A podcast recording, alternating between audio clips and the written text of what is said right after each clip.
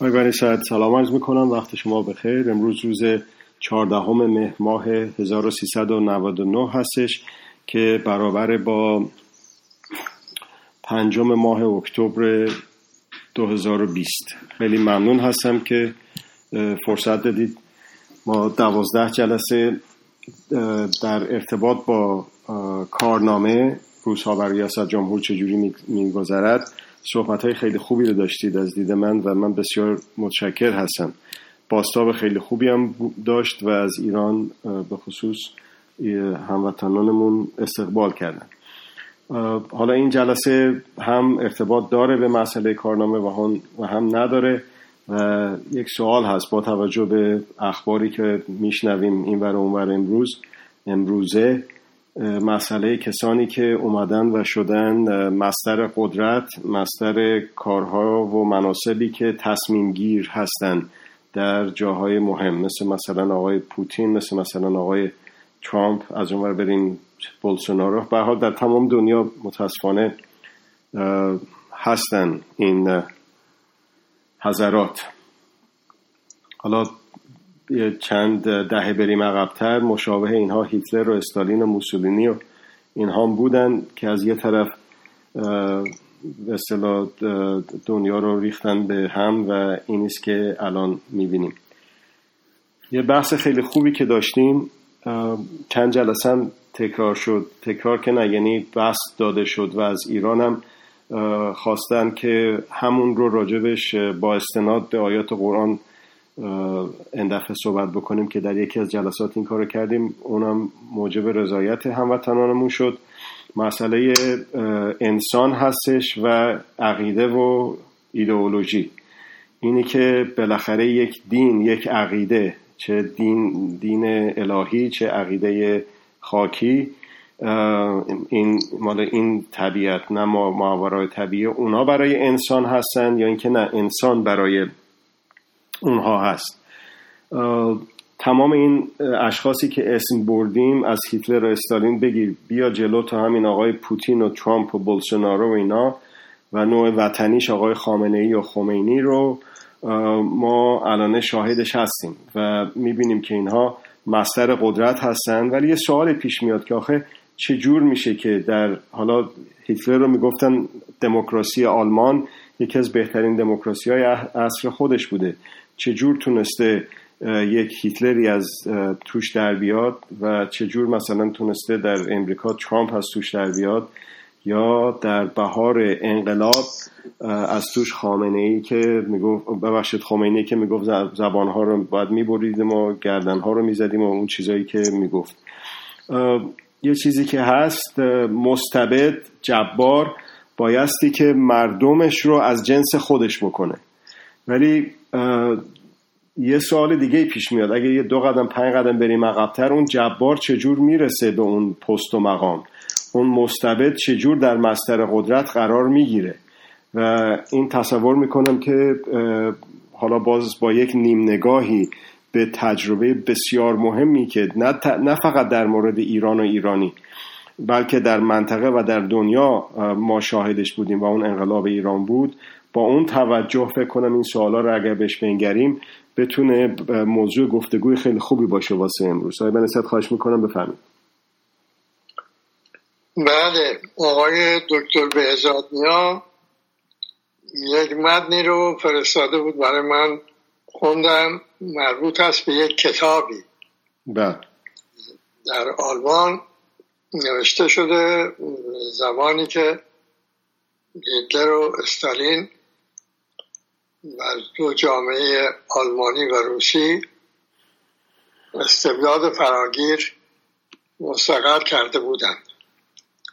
خب او به این سوال جواب میده که این دوتا جبار چگونه جبار شدن، کی اینا رو پرورید، کی این اینا رو برکشید، بالا آورد بالا آورد و حاکم کرد بر سرنوشت خود. و اون نویسنده میگوید که این به لحاظ اعتیاد اکثریت بزرگ توده ها به بیماری جباریت است. یعنی مثلا در قاعده هرم اجتماعی که نگاه کنیم از دید او همین جباریت رو مشاهده میکنیم. فرض کنید در یک خانواده پایین ترین قشرهای جامعه مرد خود رو در رابطه با همسر با فرزندان چگونه چه چه به چه تعریف میکنه؟ میگه من کیم؟ تعریف میکنه که مثلا من پدرم که حقوقی دارم، همسر من هم همسر من است، اونم حقوقی داره، فرزندان من هم حقوقی دارن. اینجور تعریف میکنه، یا اینجور تعریف میکنه که من صاحب اختیارم، صاحب اختیار جان و مال این همسر و فرزندانم. کدومه کدومه که از این دو تعریف میکنه؟ اگرچه از آقایون علمای معممین از ایران بپرسید، من یادم میاد از هم دیگه تعارف و سلام احوال پرسی میگفت میکردن میگفتن که خب متعلقین حالشون خوبه انشالله. بله بله، مثلا این تعریفی که اون خودشو میکنه به عنوان صاحب اختیار، بله، مثلا که همونجور که داره از مال خودش حرف میزنه، این عمومیت دارد. طبیعتاً این دنبال کسیه که در سطح کشور هم همین ادعا رو بکنه، خودش خواست تعریف بکنه، بگه من ولایت مطلقه دارم بر جان و مال و ناموس مردم. نه خب پس این که این میاد این بالا از اون پایین میگیره، موقعیت خودش از او داره و اون توده های عظیم هم که میشن مثل یک به اصطلاح انباشته از زور و قرار میگیرن در ید یک کسی و به او میگن ما رو به کار ببر. نه این در چرچیل هم در کتاب تاریخ جنگ دوم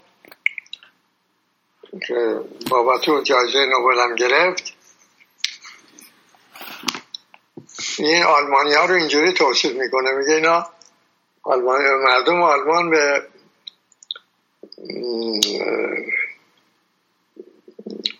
دنبال اینن که یک کسی پیدا کنن و این با اونها رفتار صاحب صدر رو داشته باشه و پیدا کنه یا برقرار کنه که اون صاحب صدر با صدر برقرار کنه. مثلا یه چیزی میاندازه، تومه یا فرض کنه شکاری میزنه، به صدر میگه برو رو بیار. اینا هم میخوان که مثلا یه کسی باشه به اینا بگن که یه تومه به اینا معرفی کنه، اینا رو بدون دنبالش. آلمانی‌ها رو اینجوری تعریف کرد. خب حالا اون کتاب رو من نخوندم. اون نویسنده میگوید این در هزار و سیصد و شصت و سه در فارسی ترجمه و منتشر شده در ایران. قاعدتاً یه هشداری بوده به مردم اون روز, اون روز ایران نسبت به این جباریتی که آقای خمینی برقرار کرد. بنابراین این پدیده خود از این جهت این کتاب یادآور شدم که این امر واقع یک امر واقع خاص ایران نیست، امر واقع جهان شمول است و مربوط به گذشته هم نیست. همه الان هم که داریم حرف میزنیم این گونه جبارها دارن در جامعه ها حکومت میکنن. حالا بنا بر موقعیت هر جامعه اون به اصطلاح برایی جباره ها متفاوته. مثلا در آقای ترامپ اگه در موقعیت هیتلر بود ای بسا مثل او بلکه بدتر از او عمل میکرد. اما در موقعیت امریکا همین مقدار میتونه عمل کنه که داره میکنه.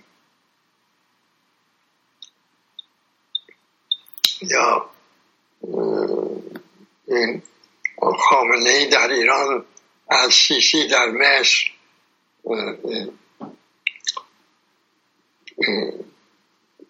در جامعه چینی این آقای رئیس جمهور که حالا شد مادام العمر.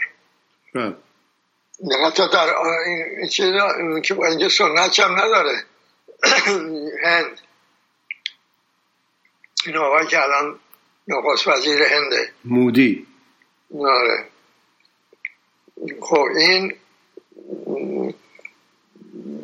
پذیرپذیری پدیده عمومی است و مستمر هم است، برای اینکه این جبارها در طول تاریخ تشریف داشتن و حکومت میدن.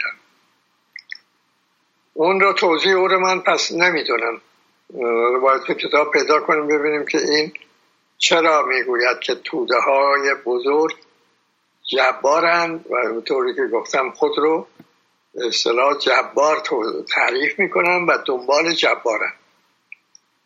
اون جبار پیدا میکنن، اون رو با اون هم به اونا میگه به اصطلاح هدف معین میکنن. اینا هم کوچه وای به وقتی که امام حکم جهادم دهد میدونن دنبال هشت سال یک نسل قربانی میشه، کسی هم نمیپرسه خود چرا چه خب چه این هدف از چرا باید این جنگ میشد. تازه هشت سالم که تمام شد این آقا گفت که چون چرا نکنید. جام زهر سر کشیدم چون چرا هم نکنید، کسی هم چون چرا هم نکرد. یه نسل ایرانی قربانی شد و میشه کشوری مردمی نپرسن آخه این جوانهای ما چرا نفله شدن؟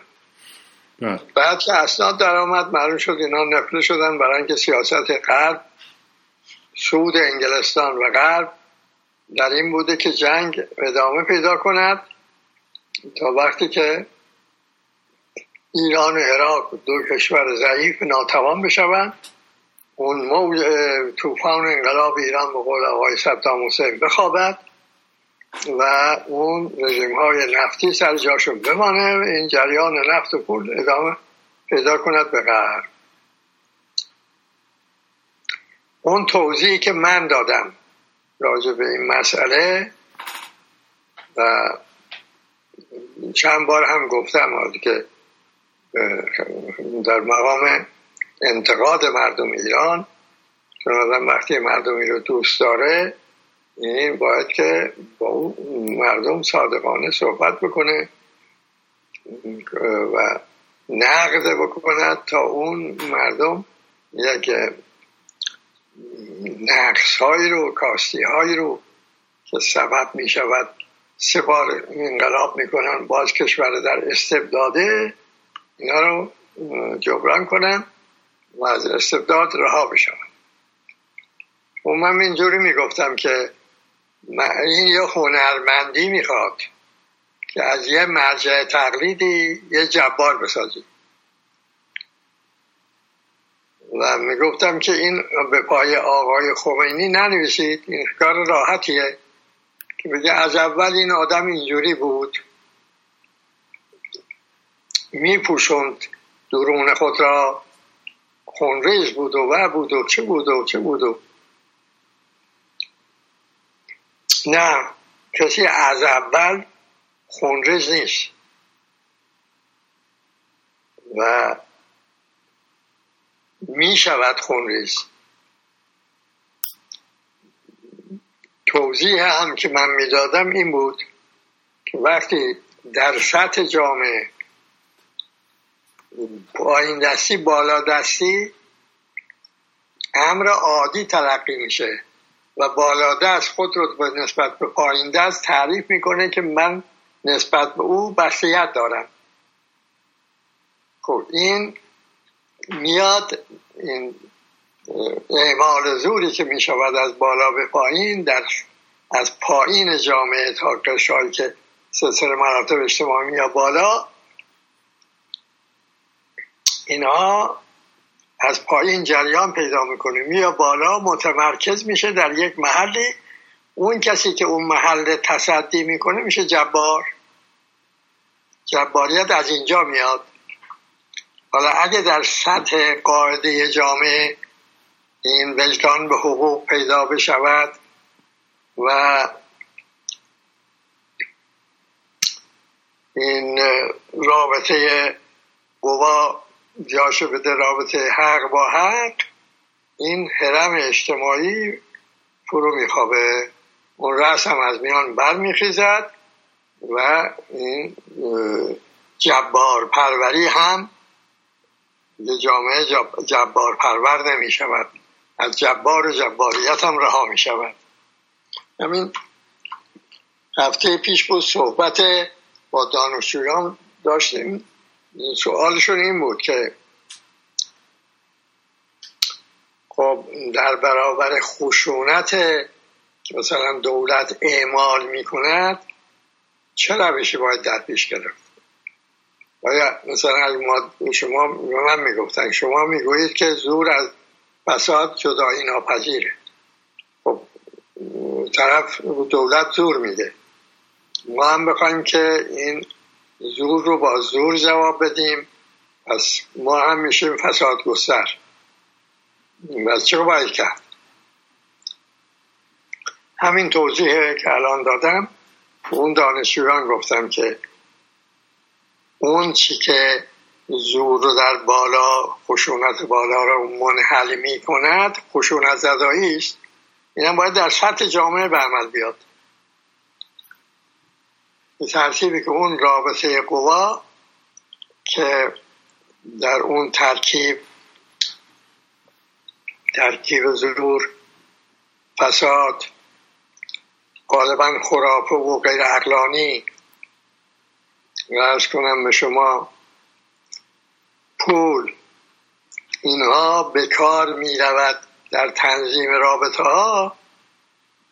این پول, پول این فساد و زور از این ترکیب خارج بشه، یه حق بیا جای اون. اگر این امر رخ بده یک وجدانی به حقوق پیدا بشود و یک تنظیم رابطه‌ای بر این پایه، اون بالا اون جبار از بیان برمیخیزد.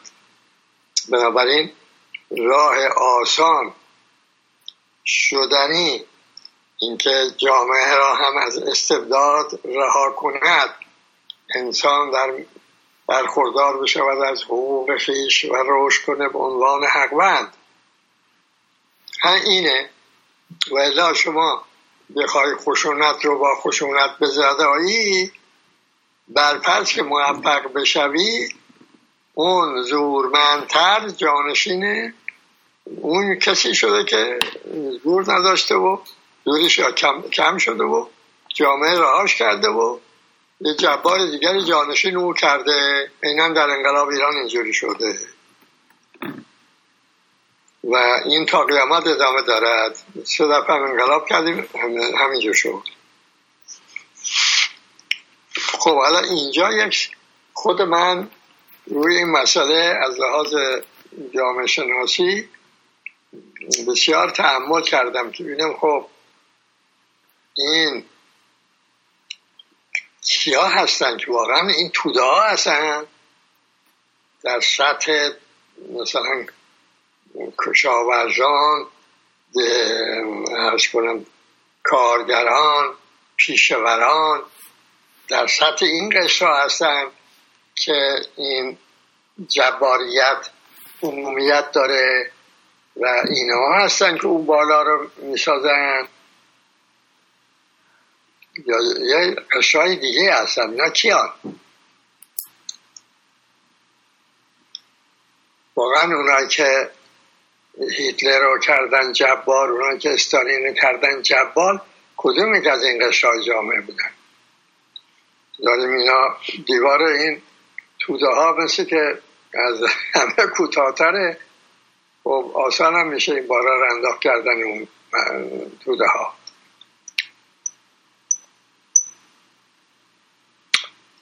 یه سوال مهمیه، جوابی هم که بهش میدهیم این باید از دقت کامل برخوردار باشه به لحاظ این که مستقیم ربط پیدا میکنه با نیروهای محرکه اجتماعی که میتوانند در جنبش شرکت بکنند. خب بیام میبینیم که در این چهل سالی که در ایران از کودتای خرداد شصت میگذرد، اولا در همون خرداد شصت اون شعار دهندگان ضد بنی صدر رو، اونایی که تو مجلس دوازده تا جرم برای بنی صدر شمردن، نه از کدوم قشا بودن؟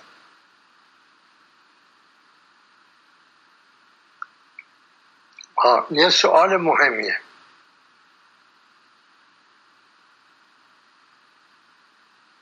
قبل از اینکه من این پاسخ این سوال رو عرض بکنم، حالا من گفتم که این کتاب در آلمانی، اما یک امری هم واقع شده که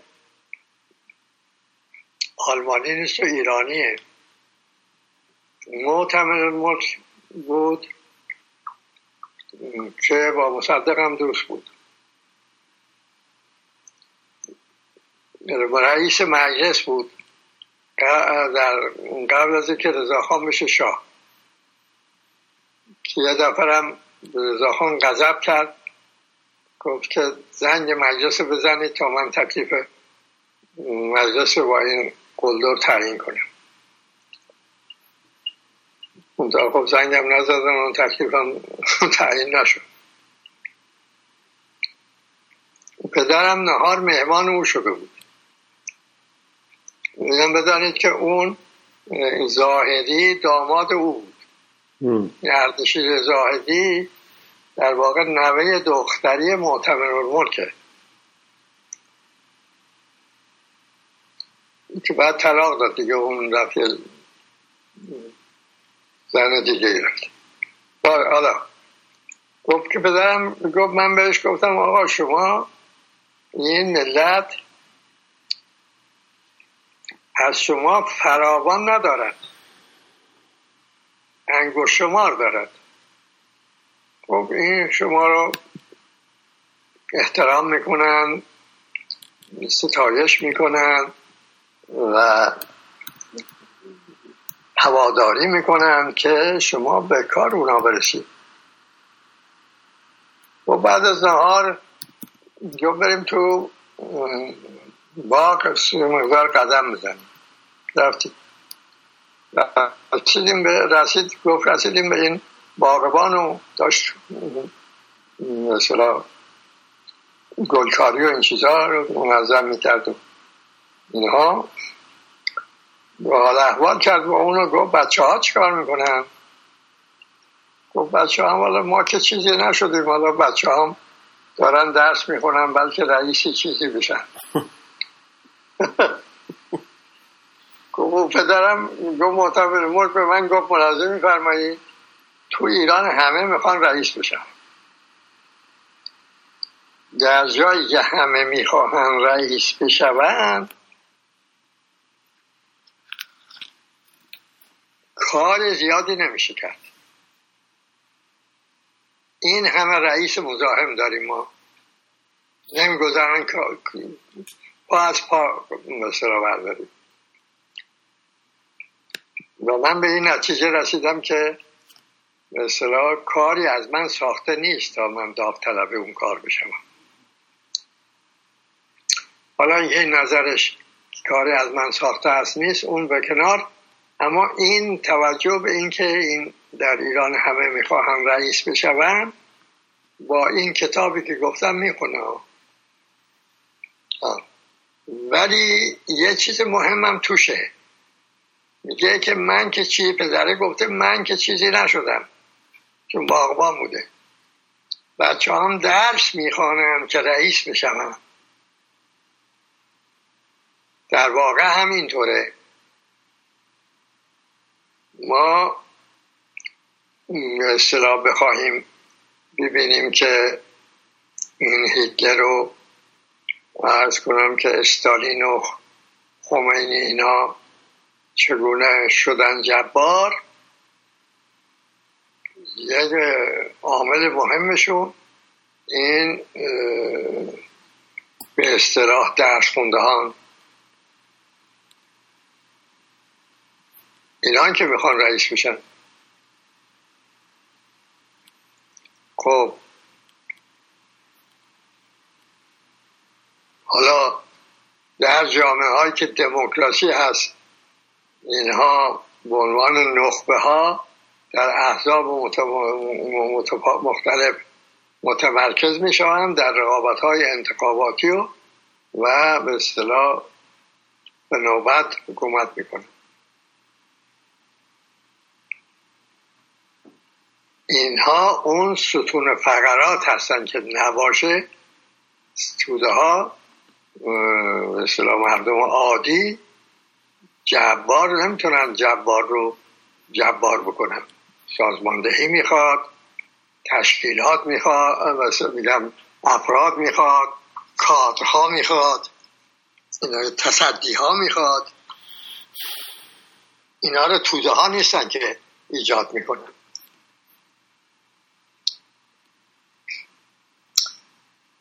دقت هم که بکنیم میبینیم که تا وقتی این مثلا بنا ساخته نشده که اینا همین درس خونده های این بنا رو میسازن، جباری هم وجود ندارد. این که ساخته شد و مستقر شد اون وقت جبار وجود رو پیدا میکنه. یک نگاهی هم که بکنیم به مثلا مسئله ایران که از کودتای خرداد شصت به این طرف این دستگاه رو چی سرپا نگه داشته بود؟ دستگاه وزیر میخواد، نخست وزیر میخواد، رئیس جمهور میخواد، وکیل میخواد، کادرهای اداره میخواد، یک گروه بندی های میخواد که اینا با ارتباط با جامعه جامعه رو مهار کنن. همه اینا رو میخواد. اینا کیا بودن؟ اینا قطعا توده پایین مردم نبودن، پیشه‌ور و کشاورز و کارگر نبودن. اینجا ما متوجه می شویم به این که اون ترکیبی که گفتیم در روابط قوا به کار می رود که علم باشد و فن باشد و زور و فساد و عرض کنم پول و و و این رو درس خونده ها می تونن این ترکیب رو ایجاد کنن. افراد عادی مثلا یه دهقان بخواد عرض کنیم که اولا در اون جامعه های روستایی که ما میریم در همون دوره شاه همینجور بود، غالب امور میباید که به اتفاق ها رو انجام میگرفت، مثل پاک کردن قنات، عرض کنم به شما تصدی امور روستا، زمین های کشاورزی رو مثلا که کسی مال دیگری شخم نکنه و نکاره، این اموری که تنظیم میشه. اگه اون اتفاق آرای نباشه امور ده نمیچرخه. یه مجموعه خودتکافوست، حتی المقدور هم بسته است به روی مامورین دولت و اینا. به ندرت هم این در روستاها جرم و جنایت های چیزی به وجود میاد.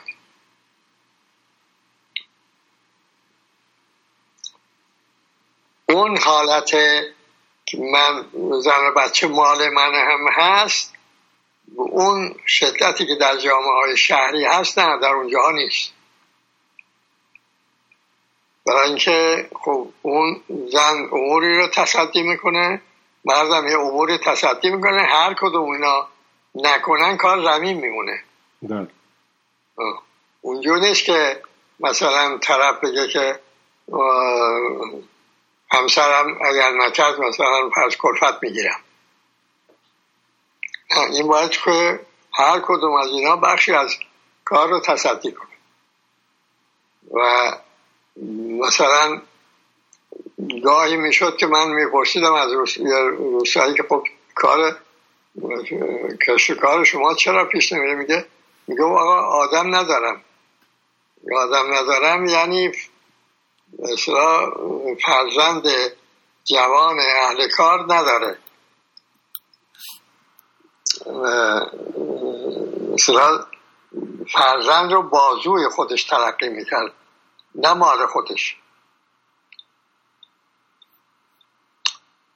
خب بگیم که این آقای رضاخان رو جامعه روستایی در ایران دیکتاتور کرد، اصلا خبر نداشت. گفت که یکی از روستایی ها با این آقا در غذاخونه مثلا رفیق بوده، بعد اون از غذاخانه ول کرده و برگشته به روستا. یعنی بهش گفته بودن که چی در تهران شنیدی که این شاه عوض شده و رضا, رضا, رضا خان شاه شده؟ اه این رضا خان شده شاه؟ آره به اصطلاح اینجوری بود. یعنی جامعه روستایی، جامعه چی پرور، جبار پرور نبود.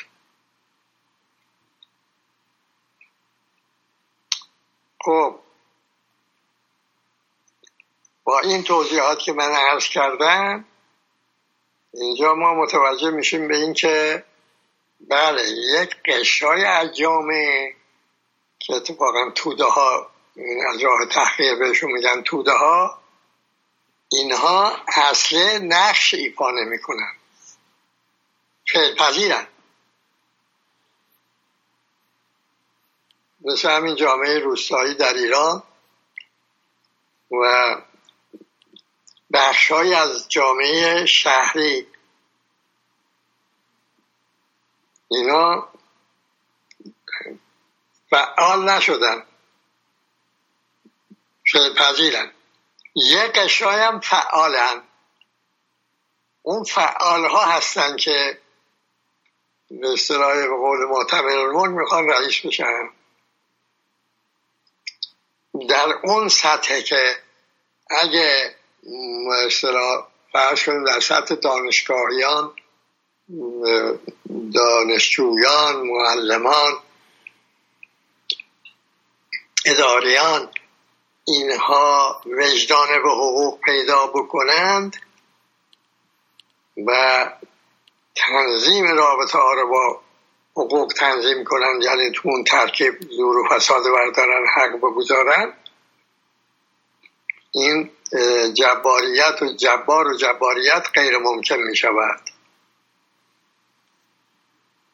چون اون بین اون پایین و این بالا این قشرهای میانه هستن که فاصله میشن.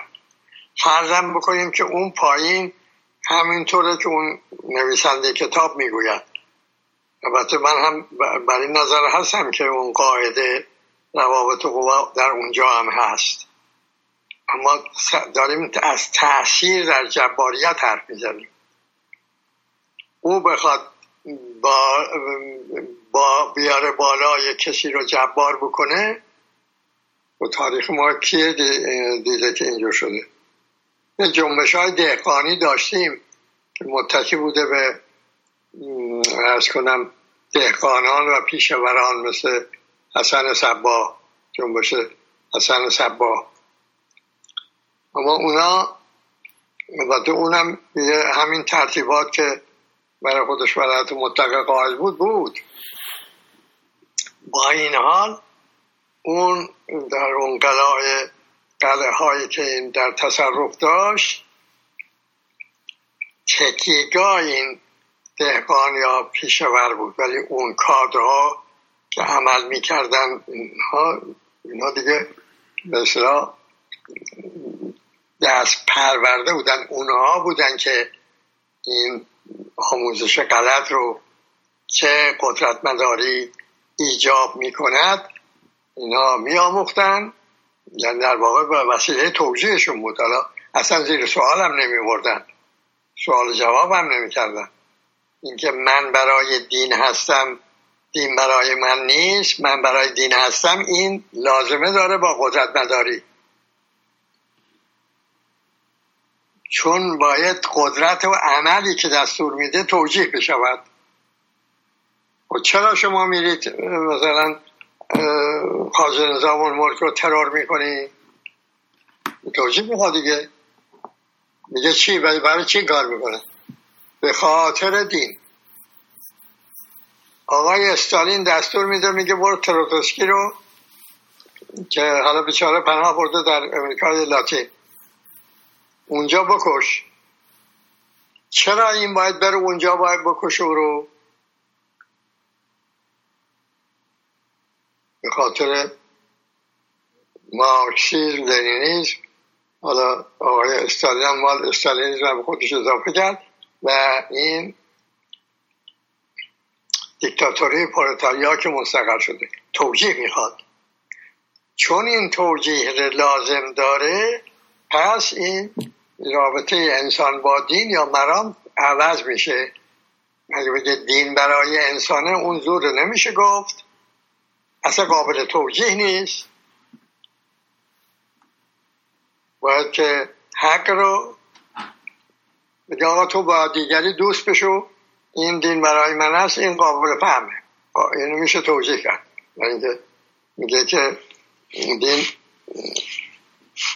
جز محبت نیست، جز دوستی نیست، و این دین جز دوستی نیست، برای خاطر دین من با دیگری دوست نمیشوم. به لحاظ اینکه این به اصطلاح رابطه حق با حق، این من و دیگری رو حق وند میگرداند و دین به من این روش را می آموزد و دین برای من است، من با دیگری دوست میشم. اما حالا شما بیا بگو آقا و شما برو دیگری بکش، توجیه میخواد. وقتی این نواب صفوی آمده بود پیش پدر من بعد کودتای بیست و هشت مرداد بود، حالا پدر منم منزل نبود و و تا ایشون بیاد اونم نشسته بود تو اتاق تا پدر من بیاد و ما داشت با ایشون حرف میزدیم، خطابم میکرد به من، میگو پسرمو میگو پسرمو که حکومت حق ماست. گفتیم من پرسیدم به چه قاعده این حکومت حق ماست؟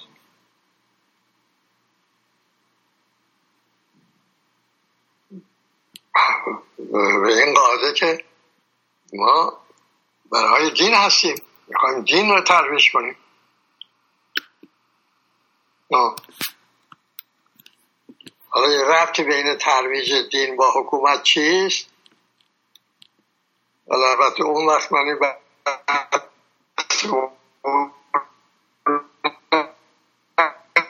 کردم نمیخوام بگم اون وقت حالا که این مثال آوردن برای این که میگم که این وقتی قدرت رو هدف میکنه در جا توجیه میشود این به خاطر دین است، چون من در خدمت دینم، من برای دینم، پس باید دولت حق من است. چرا حق شماست؟ برای اینکه من میخواهم دولتی که به دست آوردم اون وقت دین خدا, دین خدا رو ترویج کنم. نقول این بعد انقلاب جوانهای بیچاره که حالا غالبا هم قربانی شدن میگفتن به این که باید موانع رو هر چه سریعتر از سر را برداشت تا بشه جامعه ما اسلامی بشود. آه. این اصلا تو ذهنش هم نمی آمد. این که شما با زور می خواهی موانع را برداری، این نقض دینه. تازه اینه که تو ذهن نمی آمد، دین را هم وسیله توجیه این زورم می کرد. کار دیگه هم نمی شد کرد. پس این که زیر سوال نمی برد به این دلیل بود.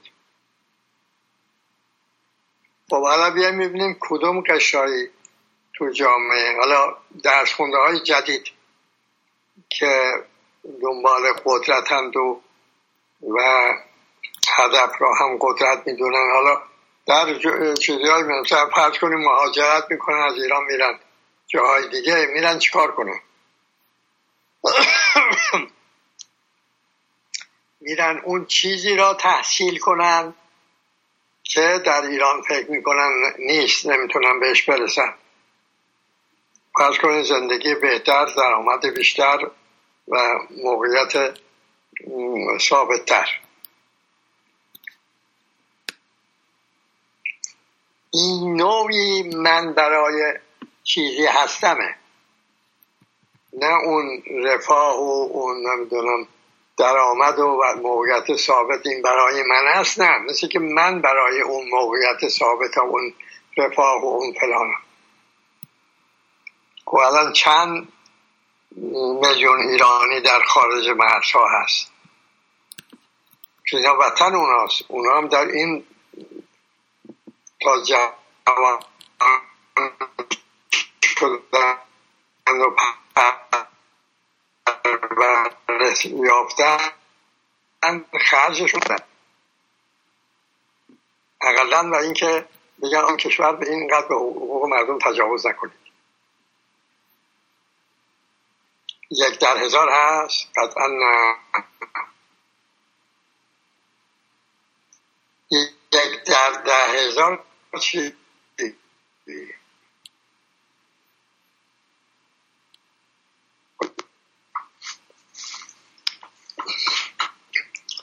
خب این سوال به ما میگه که اهمیت تعیین کننده داره نقش نیروهای محرکه جامعه. اون نیروهای محرکه یه در جامعه.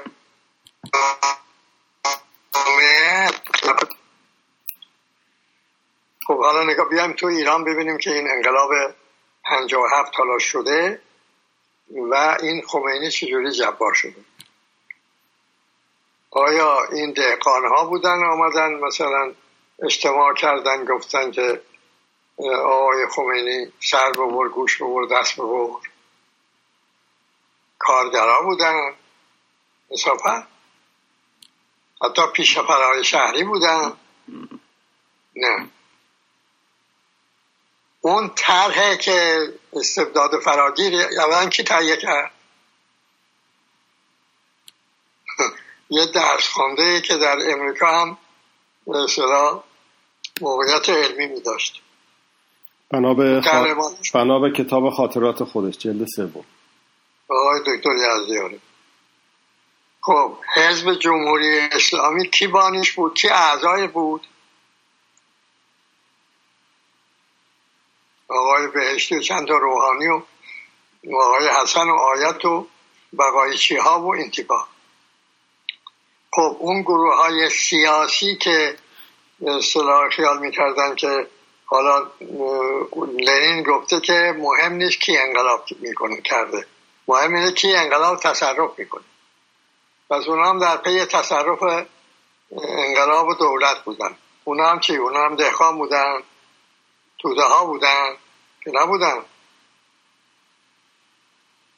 در مازندران، نمیدونم در کردستان راه انداختن بساط خشونتگری رو.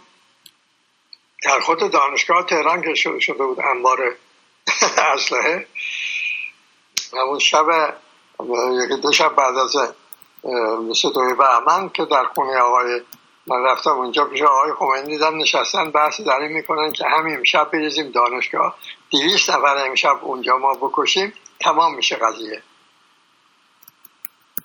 من گفتم شما تازه گل بر گلوله پیروز شده، ما دوباره این کشور به خاک خون بکشیم. خودم قبول کردم شب برم با اینا صحبت کنم، این مثلا دانشگاه به عنوان مرکز اسلحه و توزیع اسلحه اینا رو تخلیه کنم. خب اینها که تجربه انقلاب ماست. در انقلاب، در انتخابات ریاست جمهوری و اینکه در زمستان بود، چهارده میلیون و نیم شرکت کرده.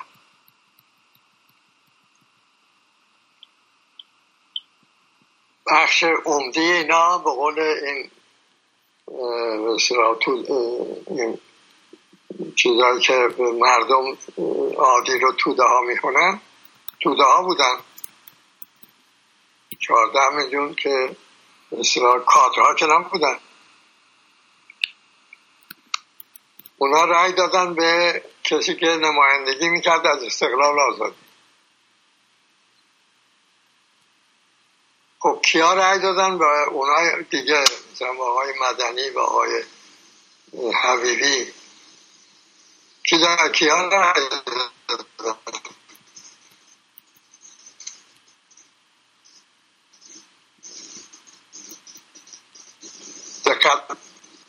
حالا هم که کودتا کردن، اون وقت اینها در انتخابات ریاست جمهوری چهار درصد رای داشتن.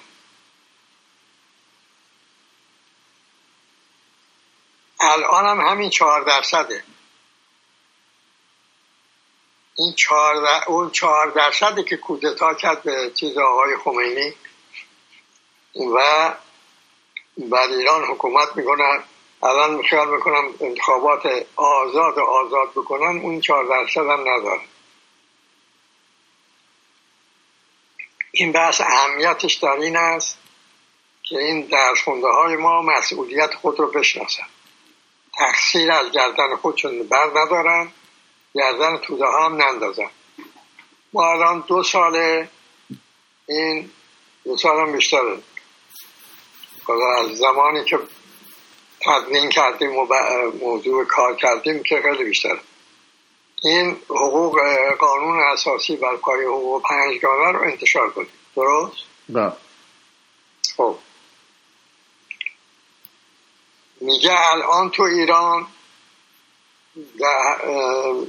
چهارده میلیون سیزده میلیون درس خونده وجود داره، البته از هشتاد میلیون زمین.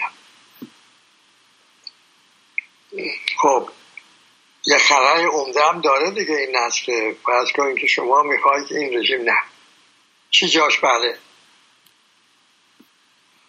این پیشنهاده برای این سوال. ایرانی های در خارج کشور، اونها هم پیشنهاد شده در اختیار هم. حقوق هم مقدم است بر طرز فکر من و شما. برای که میگیم این ذاتی حیاته، نفس کشیدن من و شما مقدم است بر طرز فکر من و شما. چون نفس رو نکشیم زندگی نداریم که بگیم ما مسلمانیم یا نامسلمانیم، یه چیز بدیهیه. خب حالا از یک دهانهایی میشنوی آدم که میبینی که این بگیم نمیفهمه، اینقدر نادانه. خب حالا در مزان این هست که بپرسه بدانه. میگه این با این حقوق خب چی بخواید ما بکنیم؟ ما مسئله‌مون اینه که این رژیم رو برداریم. روش نمیاد بگه که مسئله ما قدرته. حالا شما میگه شما این حقوق رو دارید، با این حقوق من پرش کنم دارم و وجدان به این حقوقم پیدا کردم، این که مانع نمیشه باید این رژیم حکومت بکنه. یه چیزی بگید که به ما امکان بده این رژیم برداریم. اینم اون دهقان نمیگه ها، کارگرم نمیگه، پیشاورم نمیگه، این رو درس خونده‌ای میگه که خودشو در سطح عالی درس خونده هم شمار میاره.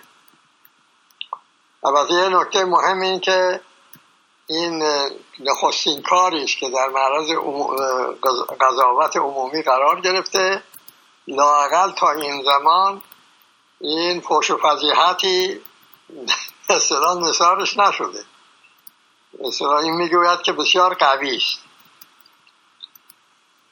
کسانی که به خودشون زحمت دادن و سری به این کتاب زدن، اونها پذیرفتن و استقبال هم کردن.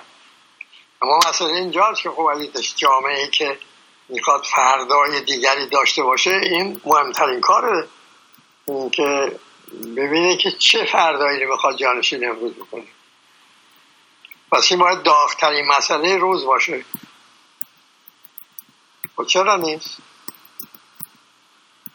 گفتم اونم که آدم انتظار نداره میگه آقا مسئله ما اینه که این رژیم برداریم، این کتاب به اون کار بشه، چیکار اون کار میره. حالا توضیح ما چیه؟ توضیح ما این است که اگر شما میخواهید این رژیم بردارید، یک قدرت دیگری را جانشین اون کنید که گویا اون قدرت صالح هست، آقا این قبلا گفتن رژیم شاه ناصالحه، آقای بهشتی گفت ما استبداد صالحیم شد. این که میبینید استبداد زور زور بدون فساد ناممکن است. بنابراین استبداد صالحی وجود ندارد. استبداد به ضرورت فاسد است و مفسد فاسد است و مفسد. اما اگر میخواهی که جامعه از استبداد بیاساید، این به همه کار این روشش همینه. اون هشتاد میلیون هم لازم نیست، شما همین قشرهایی که این استبداد سرپا نگه داشتید با همین به اصطلاح خود رئیس تعریف کردن، خود صاحب, صاحب وصیت تعریف کردن، در واقع این هر درس خونده متاسفانه اینجورا، هر درس خونده وقتی خود رو میگه من نخبه هستم و چون درس خونده هم باید حاکمیت داشته باشم، این تنها آخوند نمیگه. این گروه های سیاسی کدومشون غیر از این میگوین؟ همه خود رو جانشین داوطلب جانش... قدرتی جانشین این کردن، نه که بواسطه میشن به قدرت های خارجی. اینا میخوان مردم به اصطلاح از استبداد برهند و حقوق تنظیم کنه رابطه‌هاشونه و نه اونا اصلا میگن حقوق به هیچ کار نمیاد، قدرت به کار میاد. اونم تو ایران وجود نداره، باید از امریکا مدد گرفت و این رژیم برداشت و و ایران رو دوباره ایران کرد. و این دروغه. ما گفت دیگران یه دفعه تجربه کردن، ما سه دفعه در همین دوران معاصر تجربه کردیم. یه دفعه در مشروطه گفتن آقا این مشروطه هرج و مرج شد و هر دم بیل شد و هر گوشه کشور دست یکی و یک رضاخان نظامی لازم است که اینا رو سرکوب کنه و نظم و انتظام بده به امور. شد پهلوی. دوباره بیست سال روزگار مردم رو سیاه کرد. بعد گفتن اون استبداد سیاه هست، جنبش ملی و نفت ملی شود و شد و دوباره کیا کودتا کردن؟ دهقانا کودتا کردن یا پیشاوران شهری کودتا کردن یا کارگران کودتا کردن. همون گشتهایی که خود رو رئیس تعریف میکنن اونا کودتا کردن. کیا با از مصدق بریدن؟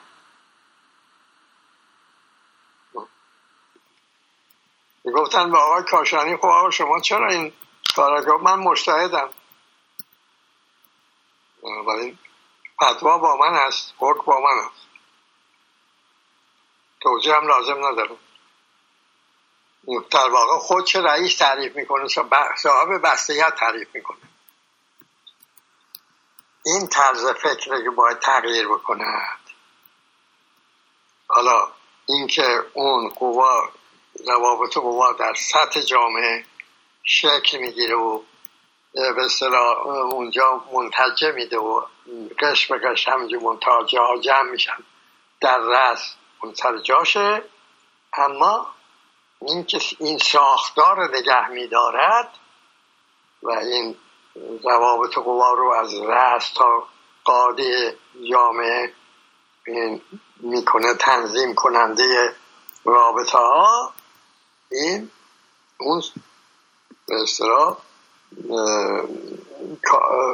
بخشی از جامعه است که این بنا رو نگه میداره. اون بخشی که اگه تغییر بکند، خصوصا این دانشجویان، دانشگاهیان که نیروهای محرکه میتوانند بشوند، این بس خاص اونهاست. ایران بماند یا نماند دست اوناست. اگه بپذیرند این بحث رو، اولا بین خودشون موضوع کار کنن، به همه انتقال بدن، روش فکر کنن ببینن همینطوری یا نه. این کار آدمیست که شصت ساله در کارش تحقیقه. موضوع اول تحقیقش هم جامعه ایرانی است و اون چه که الان داره با شما جوانها میگوید حاصل این عمره. شما هم بشینید با اینها روش فکر کنید. اگه دیدید همینطوره، اون وقت این رو توجه بکنید. اگه شما وجدان و حقوق پیدا کنید و این به اصطلاح رابطه ها رو در سطح خودتون با حقوق تنظیم بکنید، علم و حق رو با هم تعریف و ترکیب بکنید و به کار ببرید، این به اصطلاح جریان اون نیروهای محرک به اصطلاح منتجه قوا رو از قاعده به رأس قطع میکنید. اون ساختار میشه بیپایه، در معرض فرو ریختن قرار میگیره. حالا من اینو گفتم، شما همین انقلاب ایران رو برگردید ببینید همینجور شده یا نه، به همین ترتیب انجام شده یا نه.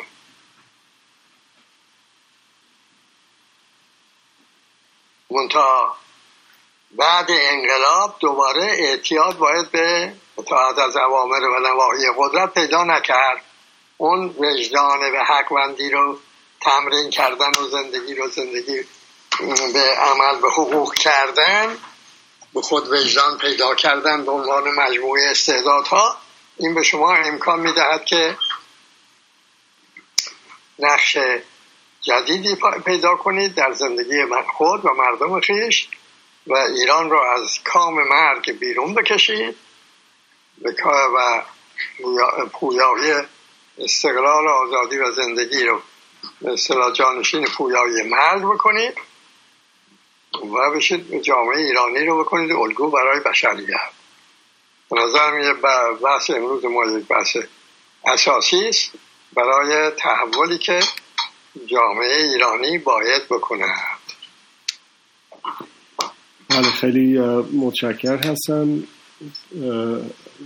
همونطور که مخاطبین این گفتگوها توجه فرمودند، ارتباط مستقیم و غیر مستقیم پیدا کرد به هر حال با اون مسئله کارنامه و از هر زاویه‌ای نگاه بکنیم اون کارنامه رو، به خاطر اینکه تاریخ نویسی بدون غرض و مرض یک دوران بسیار حیاتی است، نه فقط برای ایران، نه فقط برای منطقه، بلکه برای تمام دنیا.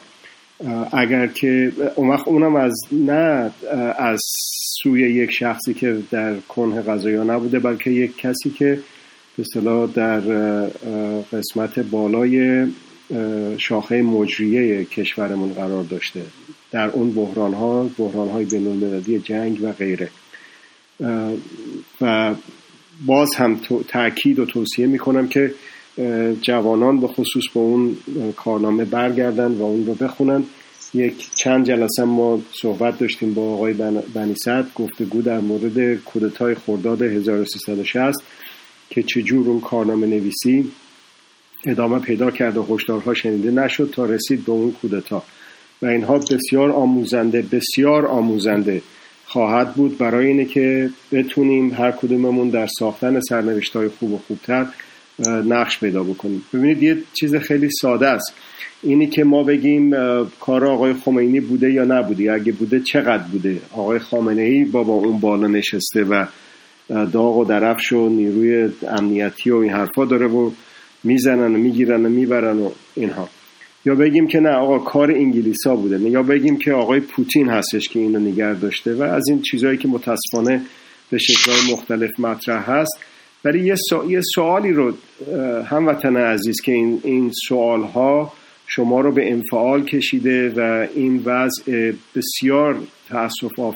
تأسف انگیز ادامه پیدا کرده چهارده، و اون سوال اینه که خب همون شما همین من هر کدوم از همه ما چقدر نقش داشتیم در سرنوشتی که الان داشتیم، بعضیا با انفعال، بعضیا با کمکاری، بعضیا با متاسفانه کار و فعالیت در سمت دیکتاتور، استقرار دیکتاتورها. وقتی که این سوال رو مطرح بکنید و تا وقتی که این سوال مطرح نشه سوال دوم پیش نمیاد، و اون سوال دوم این هستش که من من همینی که دارم الان حرف میزنم، شمایی که دارید الان این صحبت رو گوش میدید، مخاطب عزیز این برنامه، هر کدوممون از خودمون بپرسیم که به سهم خودمون، به نوبه خودمون در اینی که سرنوشتمون یه خورده یه میلیمتر بهتر بشه چه نقشی میتونیم داشته باشیم.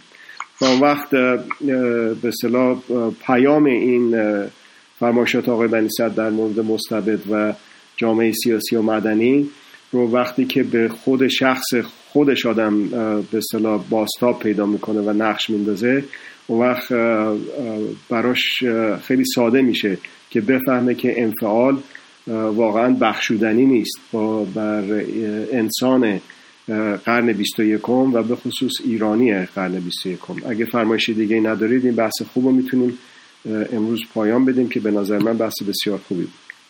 بله، همین یادآوری هم میکنم که ما در دوران انقلاب درس میان درس خونده ها یک اقلیت کوچکی بودیم که هدف انقلاب رو استقرار، استقلال، آزادی میدانستیم. اکثریت بزرگ نه، دنبال قدرت بودن نه.